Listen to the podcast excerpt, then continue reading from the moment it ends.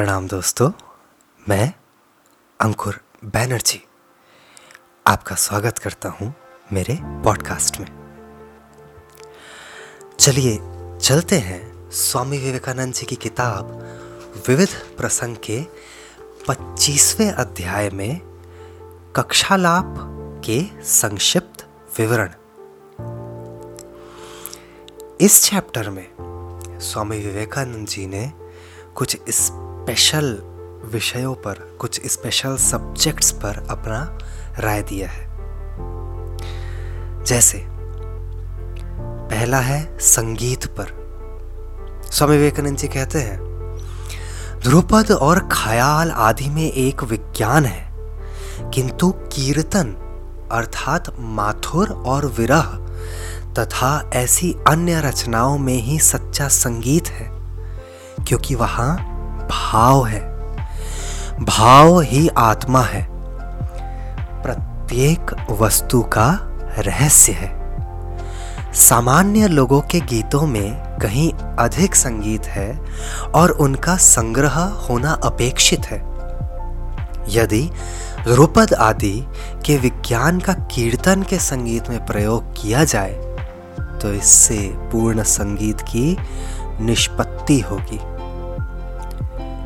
आहार पर अगर बात करें तो स्वामी विवेकानंद जी कहते हैं, तुम दूसरों को मनुष्य बनने का उपदेश देते हो, पर उन्हें अच्छा भोजन नहीं दे सकते। मैं पिछले चार वर्षों से इस समस्या पर विचार कर रहा हूँ। क्या गेहूँ से चिवड़े जैसी कोई चीज़ बनाई जा सकती है? मैं इस पर प्रयोग करना चाहता हूँ। तब हम प्रतिदिन एक भिन्न प्रकार का भोजन प्राप्त कर सकते हैं। पीने के जल के संबंध में मैंने एक छन्नी की खोज की, जो हमारे देश के उपयुक्त हो सके।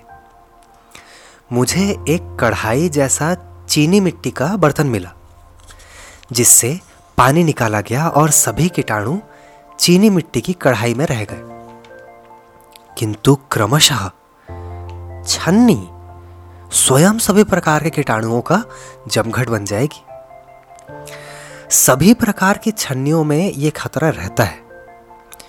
निरंतर खोज करने के बाद एक उपाय विदित हुआ जिससे पानी का अभिश्रावण किया गया और उसमें ऑक्सीजन लाई गई। इसके बाद जल इतना शुद्ध हो गया कि इसके प्रयोग के फलस्वरूप स्वास्थ्य में सुधार सुनिश्चित है। ईसा का पुनर्आगमन कब होगा? इस पॉइंट पे स्वामी विवेकानंद जी कहते हैं, मैं ऐसी बातों पर विशेष ध्यान नहीं देता। मुझे तो सिद्धांतों का विवेचन करना है। मुझे तो केवल इसी बात की शिक्षा देनी है कि ईश्वर बार बार आता है। वह भारत में कृष्ण, राम और बुद्ध के रूप में आया और वह पुनः आएगा। यह प्रायः दिखाया जा सकता है कि प्रत्येक 500 वर्ष के पश्चात दुनिया नीचे जाती है और एक महान आध्यात्मिक लहर आती है और उस लहर के शिखर पर एक ईसा होता है। समस्त संसार में एक बड़ा परिवर्तन होने वाला है और यह एक चक्र है। लोग अनुभव करते हैं कि जीवन पकड़ से बाहर होता जा रहा है। वे किधर जाएँगे? नीचे या ऊपर? निस्संदेह ऊपर। नीचे कैसे? खाई में कूद पड़ो। उसे अपने शरीर से, जीवन से पाट दो।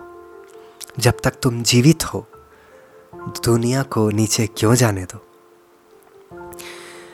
आगे है मनुष्य और ईसा में अंतर। अभिव्यक्त प्राणियों में बहुत अंतर होता है। अभिव्यक्त प्राणी के रूप में तुम ईसा कभी नहीं हो सकते। मिट्टी से एक मिट्टी का हाथी बना लो, उसी मिट्टी से एक मिट्टी का चूहा बना लो, उन्हें पानी में डाल दो। वे एक बन जाते हैं। मिट्टी के रूप में वे निरंतर एक हैं। गढ़ी हुई वस्तुओं के रूप में वे निरंतर भिन्न हैं। ब्रह्म, ईश्वर तथा मनुष्य दोनों का उपादान है। पूर्ण सर्वव्यापी सत्ता के रूप में हम सब एक हैं, परंतु वैयक्तिक प्राणियों के रूप में ईश्वर अनंत स्वामी है और हम शाश्वत सेवक हैं। तुम्हारे पास तीन चीज़ें हैं, शरीर, मन, आत्मा। आत्मा इंद्रियातीत है, मन जन्म और मृत्यु का पात्र है। और वही दशा शरीर की है। तुम वही आत्मा हो, पर बहुधा तुम सोचते हो कि तुम शरीर हो। जब मनुष्य कहता है, मैं यहाँ हूँ, तब वह शरीर की बात सोचता है। फिर एक दूसरा क्षण आता है, जब तुम उच्चतम भूमिका में होते हो, तब तुम ये नहीं कहते, मैं यहाँ हूँ। किंतु जब तुम्हें कोई गाली देता है अथवा श्राप देता है और तुम रोष प्रकट नहीं करते, तब तुम आत्मा हो। जब मैं सोचता हूँ कि मैं मन हूँ, तब मैं उस अनंत अग्नि की एक स्फुलिंग हूँ जो तुम हो। जब मैं यह अनुभव करता हूँ कि मैं आत्मा हूँ, तब तुम और मैं एक हूँ। यह एक प्रभु के भक्त का कथन है। क्या मन आत्मा से बढ़कर है? ईश्वर तर्क नहीं करता। यदि तुम्हें ज्ञान हो तो तर्क ही क्यों करो? यह एक दुर्बलता का चिन्ह है कि हम कुछ तथ्यों को प्राप्त करने के लिए कीड़ों की भांति रेंगते हैं। सिद्धांतों की स्थापना करते हैं और अंत में सारी रचना ढह जाती है। आत्मा मन और प्रत्येक वस्तु में प्रतिबिंबित होती है। आत्मा का प्रकाश ही मन को संवेदनशील बनाता है। प्रत्येक वस्तु आत्मा की अभिव्यक्ति है। मन असंख्य दर्पण है। जिसे तुम प्रेम, भय, घृणा, पाप और पुण्य कहते हो, वे सब आत्मा के प्रतिबिंब हैं। केवल जब प्रतिबिंब प्रदान करने वाला बुरा है, तब प्रतिबिंब भी बुरा होगा। अगला सवाल, क्या ईसा और बुद्ध एक हैं? विवेकानंद जी का इसके ऊपर कहना था यह मेरी अपनी कल्पना है कि वही बुद्ध ईसा हुए। बुद्ध ने भविष्यवाणी की थी, मैं 500 वर्षों में पुनः आऊँगा और 500 वर्षों बाद ईसा आए। समस्त मानव प्रकृति की ये दो ज्योतियाँ हैं, दो मनुष्य हुए हैं, बुद्ध और ईसा। ये दो विराट थे, महान दिग्गज व्यक्तित्व, दो ईश्वर। समस्त संसार को वे आपस में बांटे हुए हैं। संसार में जहाँ कहीं किचित भी ज्ञान है, लोग या तो बुद्ध अथवा ईसा के सामने सिर झुकाते हैं। उनके सदृश और अधिक व्यक्तियों का उत्पन्न होना कठिन है, पर मुझे आशा है कि वे आएँगे। 500 वर्ष बाद मोहम्मद आए। 500 वर्ष बाद प्रोटेस्टेंट लहर लेकर लूथर आए और अब 500 वर्ष फिर हो गए। कुछ हज़ार वर्षों में ईसा और बुद्ध जैसे व्यक्तियों का जन्म लेना एक बड़ी बात है। क्या ऐसे दो पर्याप्त नहीं है? ईसा और बुद्ध ईश्वर थे, दूसरे सब पैगंबर थे। इन दोनों के जीवन का अध्ययन करो और उनमें प्रकट शांति की अभिव्यक्ति को देखो। शांत और अविरोधी। अकिंचन एवं निःस्वभिक्षु। जेब में एक पाई भी न रखने वाले, आजीवन तिरस्कृत, नास्तिक और मूर्ख कहे जाने वाले। और सोचो, मानव जाति पर उन्होंने कितना महान आध्यात्मिक प्रभाव डाला है। पाप से मोक्ष। विवेकानंद जी कहते हैं, अज्ञान से मुक्त होकर ही हम पाप से मुक्त हो सकते हैं। अज्ञान उसका कारण है, जिसका फल पाप है। आगे, दिव्य माता के पास प्रत्यागमन। जब धाय बच्चे को बगीचे में ले जाती है और उसे खिलाती है, माँ उसे भीतर आने के लिए कहला सकती है। बच्चा खेल में मग्न है और कहता है, मैं नहीं आऊँगा, खाने की मेरी इच्छा नहीं है। थोड़ी ही देर में बच्चा अपने खेल से थक जाता है और कहता है, मैं माँ के पास जाऊँगा। धाय कहती है, यह लो नई गुड़िया। पर बच्चा कहता है, अब मुझे गुड़ियों की तनिक भी इच्छा नहीं, मैं माँ के पास जाऊँगा। जब तक वो चला नहीं जाता, रोता रहता है, हम सभी बच्चे हैं, ईश्वर माँ है। हम लोग धन, संपत्ति और इन सभी चीज़ों की खोज में डूबे हुए हैं। किंतु एक समय ऐसा आएगा जब हम जाग उठेंगे और जब यह प्रकृति हमें और खिलौने देने का प्रयत्न करेगी, तब हम कहेंगे, नहीं, मैंने बहुत पाया। अब मैं ईश्वर के पास जाऊँगा। ईश्वर से भिन्न व्यक्तित्व नहीं। यदि हम ईश्वर से अभिन्न हैं और सदैव एक हैं तो क्या हमारा कोई व्यक्तित्व नहीं है? हाँ है। वह ईश्वर है। हमारा व्यक्तित्व परमात्मा है। तुम्हारा यह इस समय का व्यक्तित्व वास्तविक व्यक्तित्व नहीं है। तुम सच्चे व्यक्तित्व की ओर अग्रसर हो रहे हो। व्यक्तित्व का अर्थ है अविभाज्यता। जिस दशा में हम हैं, उस दशा को तुम व्यक्तित्व कैसे कह सकते हो? एक घंटे भर तुम एक ढंग से सोचते हो, दूसरे घंटे दूसरे ढंग से, और दो घंटे पश्चात अन्य ढंग से। व्यक्तित्व तो वह है जो बदलता नहीं है। यदि वर्तमान दशा शाश्वत काल तक बनी रहे तो यह बड़ी भयावह स्थिति होगी। तब तो चोर सदैव चोर ही बना रहेगा और नीच नीच ही।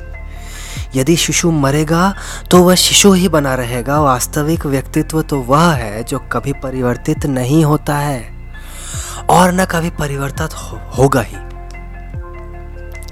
और वह हमारे अंतर में निवास करने वाला ईश्वर है। भाषा क्या होती है? तो भाषा का रहस्य है सरलता। भाषा संबंधी मेरा आदर्श मेरे गुरुदेव की भाषा है, जो थी तो नितांत बोल चाल की भाषा, पर किसी भी भाव को पूर्णतया प्रकट करने की सामर्थ्य रखती थी। भाषा तो वह है, जिसमें बोलने का अपना मंतव्य संपूर्णतः प्रकाशित हो सके। बंगला भाषा को इतने थोड़े समय में पूर्णता पर पहुँचा देने का प्रयास, उसे शुष्क और लोचहीन बना देगा। वास्तव में इसमें क्रियापदों का अभाव सा है। माइकल मधुसूदन दत्त ने अपनी कविता में इस दोष को दूर करने का प्रयत्न किया है। बंगाल के सबसे बड़े कवि कवि कंकण थे। संस्कृत में सर्वोत्कृष्ट गद्य, पतंजलि का महाभाष्य है। उसकी भाषा जीवनप्रद है।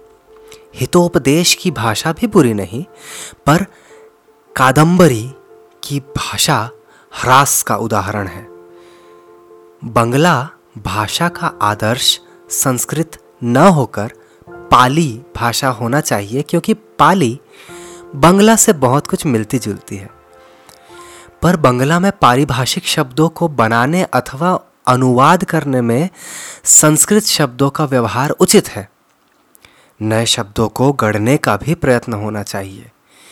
इसके लिए यदि संस्कृत के कोश से पारिभाषिक शब्दों का संग्रह किया जाए तो उससे बंगला भाषा के निर्माण में बड़ी सहायता मिलेगी। कला। यूनानी कला का रहस्य है प्रकृति के सूक्ष्मतर ब्योरो तक का अनुकरण करना पर भारतीय कला का रहस्य है आदर्श की अभिव्यक्ति करना। यूनानी चित्रकार की समस्त शक्ति कदाचित मांस के एक टुकड़े को चित्रित करने में ही व्यय हो जाती है। और वह उसमें इतना सफल होता है कि यदि कुत्ता उसे देख ले तो उसे सचमुच का मांस समझकर खाने दौड़े। किंतु इस प्रकार प्रकृति के अनुकरण में क्या गौरव है? कुत्ते के सामने यथार्थ मांस का एक टुकड़ा ही क्यों ना डाल दिया जाए? दूसरी ओर, आदर्श को, अतीन्द्रिय अवस्था को अभिव्यक्त करने की भारतीय प्रवृत्ति भद्दे और कुरूप बिंबों के चित्रण में विकृत हो गई है। वास्तविक कला की उपमा कुमुदनी से दी जा सकती है। जो कि कीचड़ से उत्पन्न होती है, उसी से अपना खाद्य पदार्थ ग्रहण करती है, उसके संस्पर्श में रहती है, किंतु फिर भी उससे ऊपर ही उठी रहती है। इसी प्रकार, कला का भी प्रकृति से संपर्क होना चाहिए, क्योंकि यह संपर्क न रहने पर कला का अधा पतन हो जाता है। पर साथ ही, कला का प्रकृति से ऊँचा उठा रहना भी आवश्यक है। कला सौंदर्य की अभिव्यक्ति है। प्रत्येक वस्तु कलापूर्ण होनी चाहिए। वस्तु और साधारण इमारत में अंतर यह है कि प्रथम एक भाव व्यक्त करता है, जबकि दूसरी आर्थिक सिद्धांतों पर निर्मित एक इमारत मात्र है।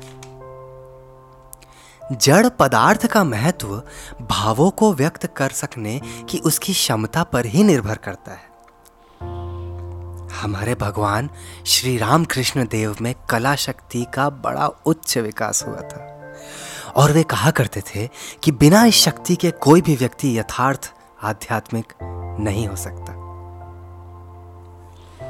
कला के बारे में स्वामी विवेकानंद जी का और ये कहना है कि कला में ध्यान प्रधान वस्तु पर केंद्रित होना चाहिए।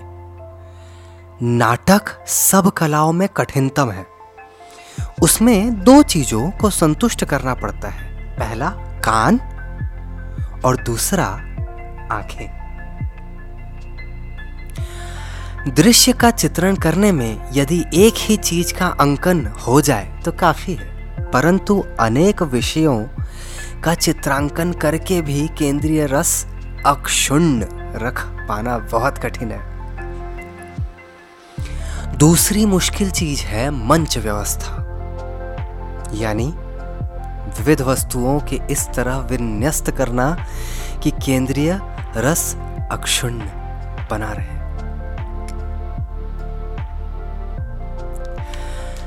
विविध प्रसंग किताब से अध्याय 25 यही समाप्त होता है। मैं अंकुर बैनर्जी आपसे फिर मिलूँगा अगले अध्याय में। आपका दिन शुभ हो।